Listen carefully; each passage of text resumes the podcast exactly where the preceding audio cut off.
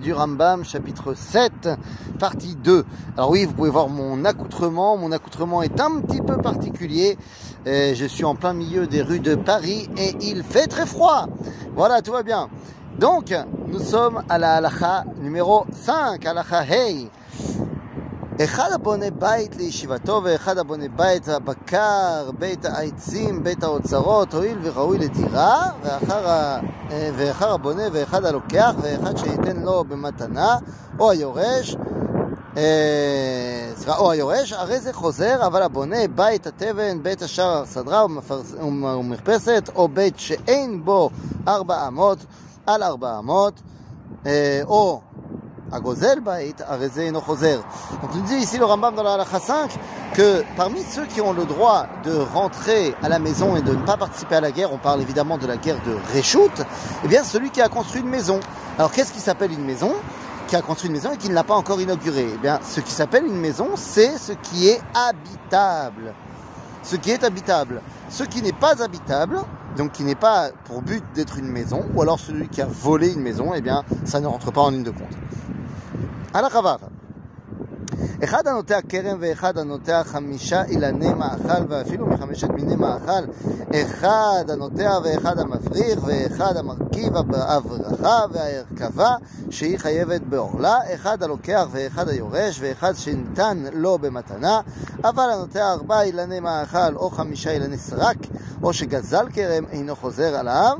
וכן כרם של שני שותפים אינו חוזרים עליו Un autre qui a le droit de rentrer de la guerre et de ne pas participer, encore une fois, mais à Réchout, eh bien, c'est celui qui a planté une nouvelle vigne. Alors ici, le Rambam nous dit qu'il ne s'agit pas simplement de planter une vigne, mais ça peut être soit une vigne, soit cinq arbres euh, fruitiers. Et là encore, il s'agit de quelqu'un qui aurait hérité ou alors qui aurait planté ou qui aurait acheté. Évidemment, pas quelqu'un qui aurait volé ou pas quelqu'un qui aurait planté des arbres qui ne vont pas donner de fruits.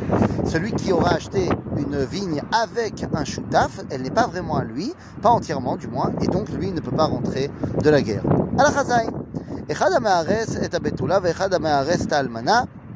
וכן אם נפלה לו יבמה, אפילו חמישה אחים ומת אחד מהם, כולם חוזרים כדי שישה מעכשיו, לאחר 12 חודש לשלם הזמן במלחמה, חוזר בה lo, ou balo, c'est euh, La troisième personne qui peut rentrer de la guerre, c'est celui qui s'est fiancé. Et ici, nous dit le Rambam, eh bien, c'est quelqu'un qui se serait fiancé soit avec une femme qui n'a pas encore connu d'homme, soit avec une veuve, ou alors également celui qui va faire ce qu'on appelle le yiboum. C'est quoi le yiboum Le lévira, le fameux lévira. C'est de ça dont on, parle ici. À la chachet, המחזיר את ירושתו והמארס אישה אסורה לו, כגון אלמנה לכהן גדול וגרושה חלוצה לכהן הדיוט,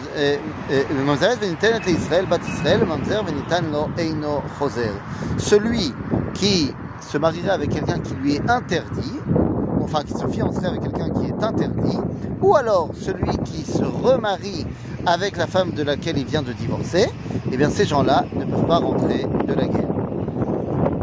Et enfin, Kol Elu Shechozrim Milchama את דברי הכהן חוזרים ומפסיקים, ומספקים מים ומזון לאחיהם שבצבא ומתקנים את הדרכים. Tous ces gens qui donc finalement ne vont pas participer à la guerre, ne sont pas complètement dispensés de rien, c'est pas qu'ils rentrent à la maison et tout va bien, ils deviennent eh bien, ceux qui vont euh, en, amont, qui vont aider à l'effort de guerre, ils vont euh, participer à amener des denrées, ils vont participer à, à, à aider à travailler sur les routes pour qu'elles soient plus praticables pour l'armée. En d'autres termes, aujourd'hui on dirait ils participent à l'effort de guerre, eh bien ils sont comme la population israélienne qui aujourd'hui aide ses soldats dans la guerre.